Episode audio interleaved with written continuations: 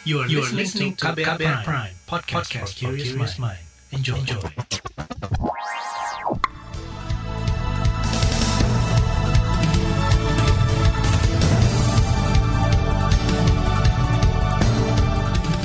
Selamat pagi saudara, senang sekali kami bisa menjumpai Anda kembali melalui program Buletin Pagi edisi Senin 5 April 2021 bersama saya Naomi Liandra.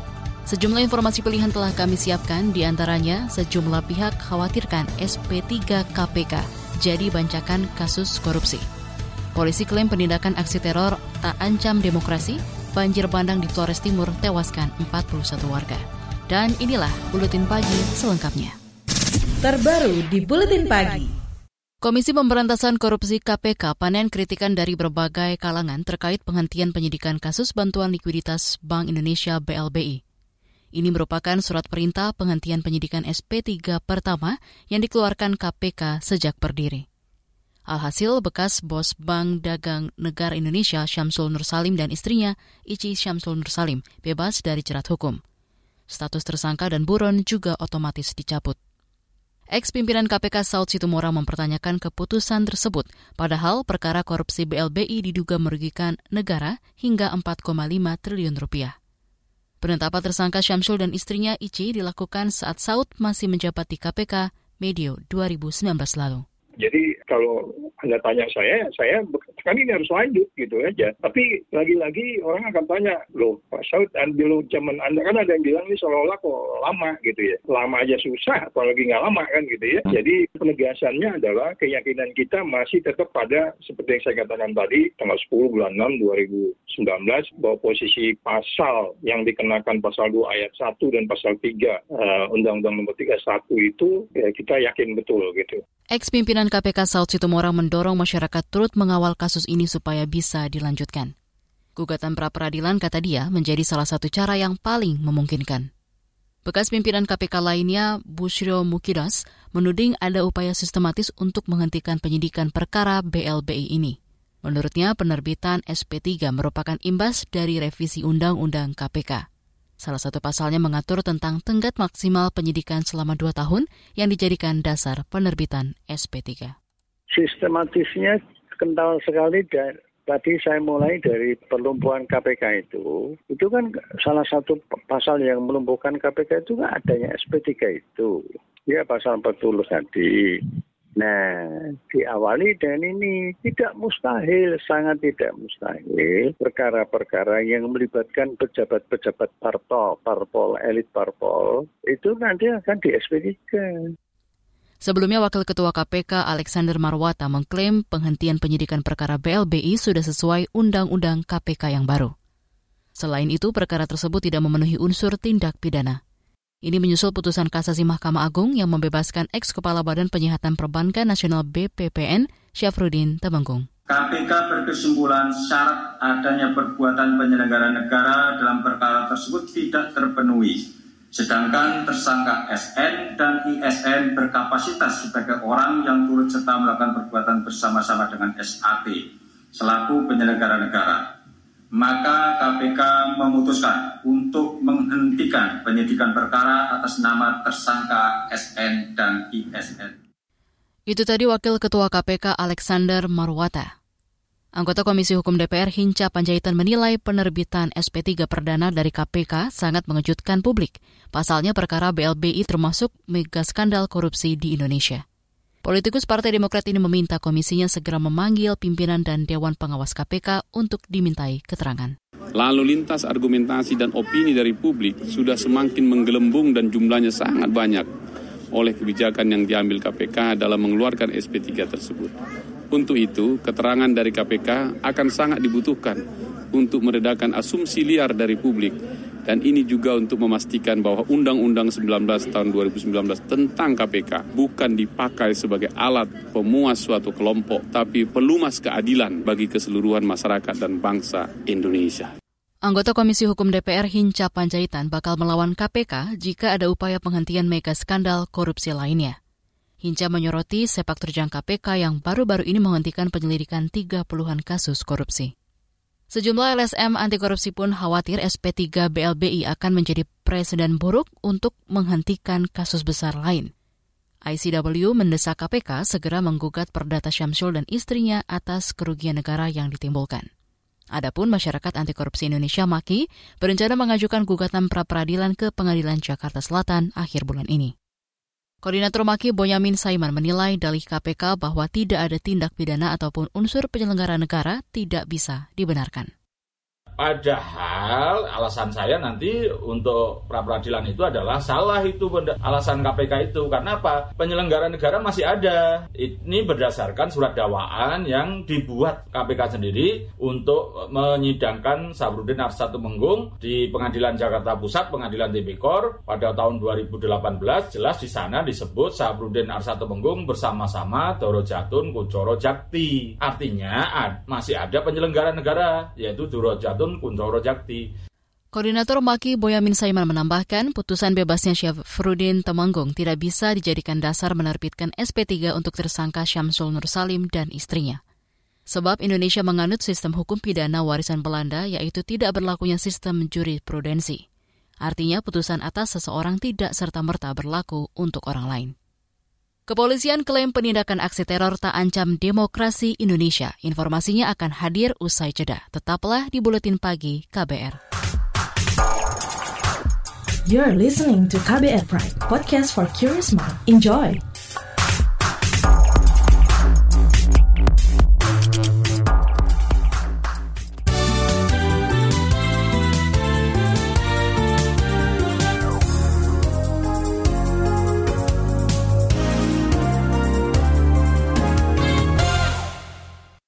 Kepolisian mengklaim penindakan aksi teror tak akan mengancam demokrasi Indonesia.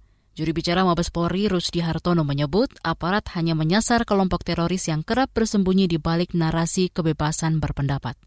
Ia memastikan tindakan aparat tidak ditujukan untuk membungkam masyarakat yang kritis.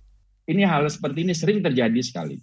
Terjadi di masyarakat ketika dia bicara bahwa ini kebebasan berpendapat, kebebasan berpendapat. Padahal kami dari Polri tentunya bisa mengetahui latar belakang daripada kelompok-kelompok ini. Dan tentunya kita sepakat bahwa di Indonesia kita membangun satu demokrasi yang sehat. Demokrasi yang sehat adalah bagaimana demokrasi di dalamnya pun toleransi hidup dengan sehat.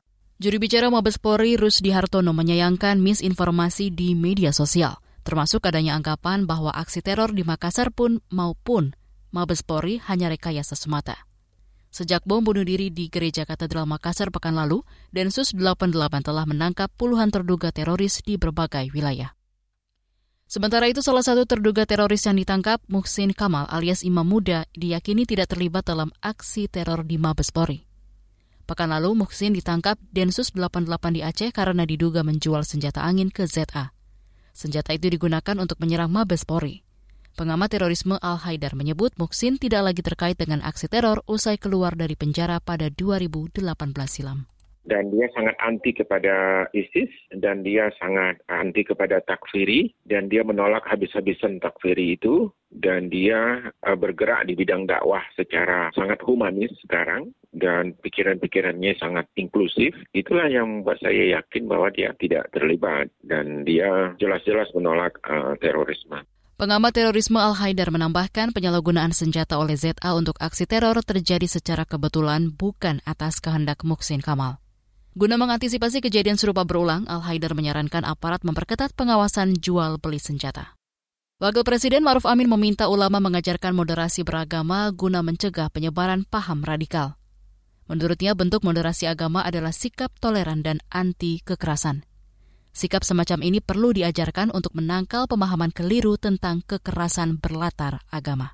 Cara berpikir sempit juga bisa melahirkan pola pikir yang menyimpang dari arus utama atau bahkan menjadi radikal sehingga dapat menjurus pada penggunaan kekerasan dalam menyelesaikan masalah. Contoh paling aktual dari cara berpikir radikal terorisme yang menyimpang itu adalah peristiwa bom bunuh diri di Gereja Katedral Makassar pada tanggal 28 Maret 2021. Wakil Presiden Maruf Amin menambahkan, ulama harus membangun kembali cara berpikir yang moderat, dinamis, dan jauh dari ekstrim. Tokoh agama juga mestinya berperan dalam mendeteksi dan mengeliminasi pola pikir intoleran di masyarakat. Kita ke informasi COVID-19. Pemerintah akan tetap melakukan vaksinasi COVID-19 saat bulan Ramadan. Ini menyusul terbitnya fatwa Majelis Ulama Indonesia MUI yang menyebut injeksi vaksin tidak membatalkan puasa. Juru bicara vaksinasi COVID-19 Siti Nadia Tarmizi mengatakan, vaksin tidak akan mempengaruhi kondisi tubuh orang yang berpuasa. Meski demikian, ia menyarankan penerima vaksin cukup istirahat dan tidak melewatkan sahur. Berdasarkan keputusan fatwa tersebut, MUI merekomendasikan agar pemerintah tetap dapat melakukan vaksinasi di bulan Ramadan demi mencegah penularan COVID-19 dan vaksinasi yang akan dilakukan di bulan Ramadan ini nantinya akan dilakukan dengan memperhatikan kondisi umat Islam yang sedang menjalankan ibadah puasa. Juru bicara vaksinasi COVID-19 Siti Nadia Tarmizi menyebut jumlah warga yang sudah divaksin mencapai lebih dari 8,5 juta orang atau sekitar 20 persen dari target vaksinasi tahap pertama dan kedua. Terkait data kasus COVID-19, Nadia mengklaim jumlah kasus baru terus menurun sejak Februari. Selain itu, kasus aktif juga sudah berada di bawah 120 ribu kasus. Sedangkan total angka kematian per 4 April 2021 mencapai lebih dari 41 ribu kasus. Kita ke mancanegara. Aktivis penentang junta militer Myanmar menjadikan telur pasca sebagai simbol pemberontakan. Dalam unjuk rasa kemarin, para pendemo mengunggah gambar telur pasca dengan slogan perlawanan. Malam sebelumnya mereka juga menyalakan lilin untuk mengenang pengunjuk rasa yang terbunuh sejak kudeta militer 1 Februari lalu. Jumlah korban tewas bertambah menjadi 557 orang. Kita beralih ke informasi olahraga. Manchester United bertahan di posisi kedua klasemen Liga Inggris usai membukukan kemenangan 2-1 atas Brighton dan Hove Albion. Berlaga di kandang sendiri, skuad setan merah justru kebobolan lebih dulu di menit ke-13 lewat sundulan Danny Welbeck. Baru di babak kedua, MU mampu bangkit bahkan berbalik unggul melalui gol-gol Marcus Rashford dan Mason Greenwood. Hasil ini setidaknya memangkas jarak poin dengan rival sekotanya Manchester City yang menguasai puncak klasemen. MU mengemas 60 poin atau masih tertinggal 14 poin dari The Citizen. Federasi Bulu Tangkis Dunia BWF akan mengkaji proposal perubahan sistem skor yang diajukan Indonesia. BWF akan membahasnya dalam rapat tahunan yang digelar 22 Mei mendatang. Perubahan sistem skor yang dimaksud adalah penggunaan sistem 5 kali 11 poin untuk menggantikan 3 kali 21 poin yang diterapkan saat ini. Adapun skema pertandingan yang menggunakan format rally point tidak berubah. Selain Indonesia, pengajuan perubahan sistem skor juga diajukan Maladewa dan mendapat dukungan dari BWF Asia. Liputan khas KBR bertajuk Rumah Inspirasi Memupuk Toleransi dan Melawan Diskriminasi Sejak Dini akan kami hadirkan sesaat lagi. Tetaplah di Buletin Pagi KBR. You're listening to KBR Pride, podcast for curious mind. Enjoy!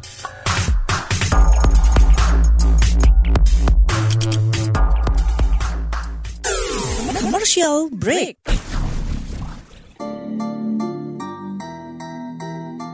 Come on yo, buat yang sukanya berhoax, you better listen to this one.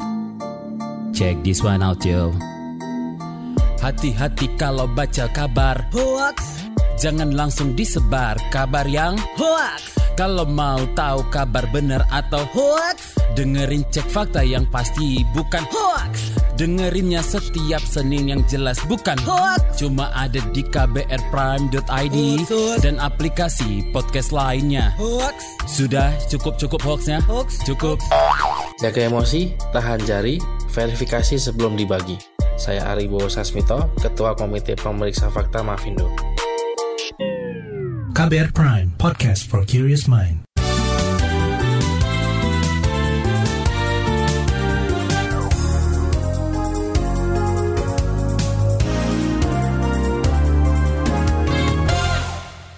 Anda masih bersama kami di Buletin Pagi KBR. Anda pernah berkunjung ke rumah ibadah agama lain? Anak-anak dari kelompok Inspiration House Cirebon ini sudah. Kelompok yang terdiri dari anak muda lintas iman ini belajar langsung soal keberagaman dengan mengunjungi rumah ibadah agama lain. Mereka juga aktif mengajar anak-anak dari kelompok yang terpinggirkan soal indahnya keberagamaan. Jurnalis KBR Valda Kustarini bertemu anak-anak ini di Cirebon.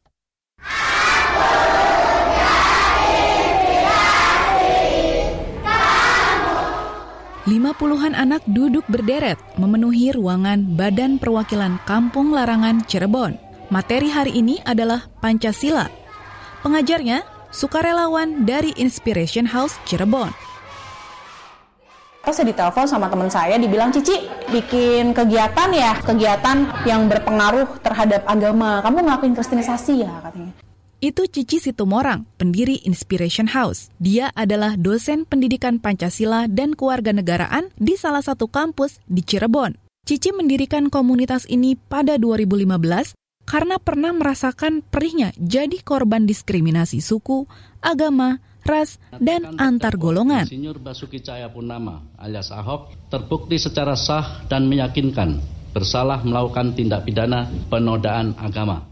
Saat itu tahun 2016, ketika Gubernur Jakarta Basuki Cahayapurnama tersangkut kasus penodaan agama. Cici ikut kena imbasnya. Ia dituding melakukan kristenisasi. Yang mana ya? Karena memang saya aktif di kampus Mbak, di kampus aktif dan juga berprestasi. Ternyata saya ini pergerakannya udah mulai dilihat. Hanya berdoa bersama dengan cara masing-masing, tapi memang kita bergandengan tangan. Tapi menurut mereka itu adalah bagian kristenisasi. Sejak itu, Cici semakin mantap untuk memerangi diskriminasi. Bersama 13 sukarelawan yang semuanya perempuan, Inspiration House mengajarkan anak-anak tentang pentingnya toleransi dan keberagaman. Saya ingin tidak ada diskriminasi, Mbak. Saya pingin anak-anak dari tempat itu ada orang-orang hebat. Biarpun mereka itu berbeda agama, berbeda ekonomi, pengen ada orang-orang hebat dari situ. Sila kedua bunyinya gimana? Kalau saya nggak ada tempat. Total ada 200-an anak yang belajar bersama Inspiration House. Mereka tinggal di daerah miskin di Kecamatan Harjamukti. Belajar Pancasila, keberagaman, sampai matematika dan bahasa Inggris. Fatah dan Jeffrey sudah belajar bersama di sini selama setahun.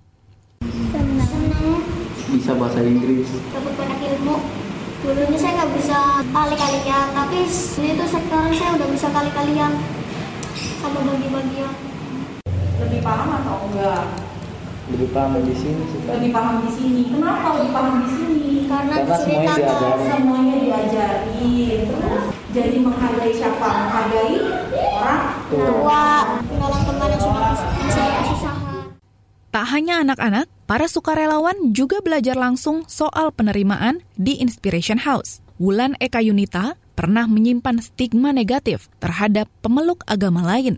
Sebenarnya goncangannya itu goncangan biasa, permasalahan sepele, cuma karena kebetulan dia berbeda agama, jadi terbawa ke situ gitu. Sementara Tirza Estefania Krisanta yang berusia 22 tahun ini sempat khawatir kelompok minoritas tak diterima di sini. Saya sempat mikir gini sebelum saya di Inspiration House, gila, gue jadi orang Kristen Cina lagi, dan double kill ini gue. Karena kan, ya itulah yang biasanya disoroti oleh masyarakat yang bisa dibilang belum memiliki nilai-nilai toleransi dalam kehidupan mereka. Kini Tirza justru belajar hal baru, yakni berani menyuarakan keberagaman. Dulu tuh saya ngelihatnya jujur sedikit takut ya, karena saya takutnya gini, ini kan berbicara soal keberagaman yang oleh kelompok tertentu itu tidak mudah diterima. Cuman sekarang saya pandangannya, oh ternyata ini tuh yang diperlukan. Saya jadi merasa inilah yang akan menjadi kebutuhan bangsa masa depan. Misi utama Inspiration House adalah mengajarkan keberagaman sejak dini. Sebelum pandemi COVID-19, salah satu kegiatan yang kerap mereka lakukan adalah ini, kata Cici. Saya bilang harmoni listrik itu kita pergi mbak ke rumah-rumah kamu satu tahun setengah ini karena pandemi nggak bisa pergi. Kita pergi ke gereja, ke piaran, baru kita ke tempat budaya. Di sini ada namanya keraton. Kita kan punya keraton, ada tiga. Kita datengin karena menurut saya toleransi nggak cuma soal agama doang, tapi bagaimana budaya. Cici mengakui masyarakat Indonesia yang beragam berpotensi jadi sumber diskriminasi oleh kelompok intoleran. Karena itulah, anak-anak justru harus didorong untuk merayakan perbedaan dan keberagaman. Bersyukurlah kalau kita berbeda, karena dengan berbeda, adik-adik bisa merasakan yang namanya punya teman yang berbeda, di mana uh, kita punya hal-hal menarik yang kita bisa pelajari. Dan ingat loh, seperti pelangi, ada warna merah, kuning, hijau, indah. Seperti itulah adik-adik di seluruh Indonesia. Yuk sama-sama adik-adik cintai Indonesia, cintai bangsa kita, cintai keberagaman, dan teruslah bertoleransi karena Indonesia itu hebat. Demikian Saga KBR. Saya Valda Kustarini. Informasi dari daerah akan kami sajikan usai jeda. Tetaplah di Buletin Pagi KBR. You're listening to KBR Pride, podcast for curious mind. Enjoy!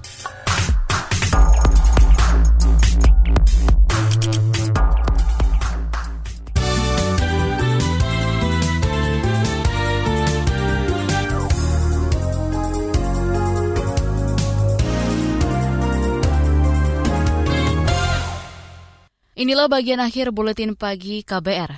Sedikitnya 41 orang meninggal dunia akibat banjir yang melanda Flores Timur, Nusa Tenggara Timur pada minggu dini hari. Banjir menerjang tujuh desa di empat kecamatan yakni Ile Buleng, Adonara Timur, Adonara Barat, dan Wotan Ulumando. Bencana ini juga menyebabkan 9 orang luka dan 20 lainnya dinyatakan hilang. Juru bicara Badan Nasional Penanggulangan Bencana BNPB Raditya Jati mengatakan, tim masih fokus pada evakuasi korban dan pengiriman logistik ke pengungsian. Hanya dari laut, jadi ini aksesnya hanya dari laut. Makanya tantangan adalah bagaimana uh, sampai ke lokasi. Tadi kami sudah sampaikan, tadi ada foto beberapa foto yang disampaikan untuk menyeberang ke sana. Jadi kita upayakan, selain nanti mungkin hanya dari laut, mudah-mudahan nanti ada upaya bagaimana kita bisa memberikan akses yang lain untuk khususnya untuk bantuan dan logistik. Juru bicara BNPB Raditya Jati menambahkan ribuan paket bantuan logistik telah disalurkan ke pengungsi. BNPB juga mendistribusikan alat tes antigen hingga masker medis untuk mengantisipasi penularan COVID-19. Pada kesempatan lain, Wakil Bupati Flores Timur Agustinus Payong Boli menyampaikan data berbeda terkait jumlah korban jiwa. Dikutip dari Antara News, Agustinus menyebut jumlah korban meninggal mencapai 54 orang. Puluhan korban tersebut tertimbun tanah longsor akibat curah hujan ekstrim. Petani di Banyuwangi, Jawa Timur memilih tidak menjual hasil panen. Hal itu dilakukan agar petani tidak merugi imbas harga gabah yang anjlok. Harga gabah saat ini di tingkat petani hanya Rp3.900 per kilogram. Padahal tahun lalu bisa mencapai Rp5.000 per kilogram.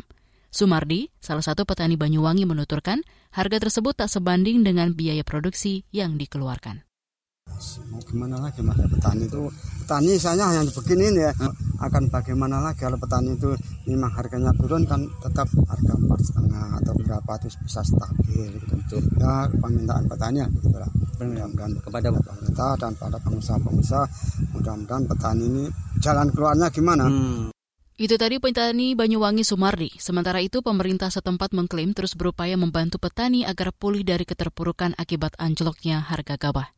Kepala Dinas Pertanian Banyuwangi Arif Setiawan memastikan stok pupuk bersubsidi dan benih padi aman sepanjang tahun ini. Gunung Sinabung di Kabupaten Karo, Provinsi Sumatera Utara erupsi hari Minggu kemarin. Dikutip dari Antara News, tinggi kolom abu vulkanik mencapai 2000 meter berwarna kelabu dengan intensitas tebal condong ke arah timur dan tenggara. Kepala Pos Pantau Sinabung Arben Putra mengatakan erupsi terekam dengan durasi sekitar 5 menit. Saat ini status Gunung Sinabung berada pada level 3 atau siaga. Warga diimbau tidak beraktivitas di radius 3 km dari puncak gunung. Warga juga diminta memakai masker bila keluar rumah untuk mengurangi dampak kesehatan dari abu vulkanis. Informasi tadi menutup jumpa kita di Buletin Pagi hari ini. Pantau juga informasi terbaru melalui kabar baru, situs kbr.id, Twitter kami di akun @beritaKBR, serta podcast di alamat kbrprime.id. Akhirnya, saya Naomi Liandra bersama tim yang bertugas undur diri. Salam.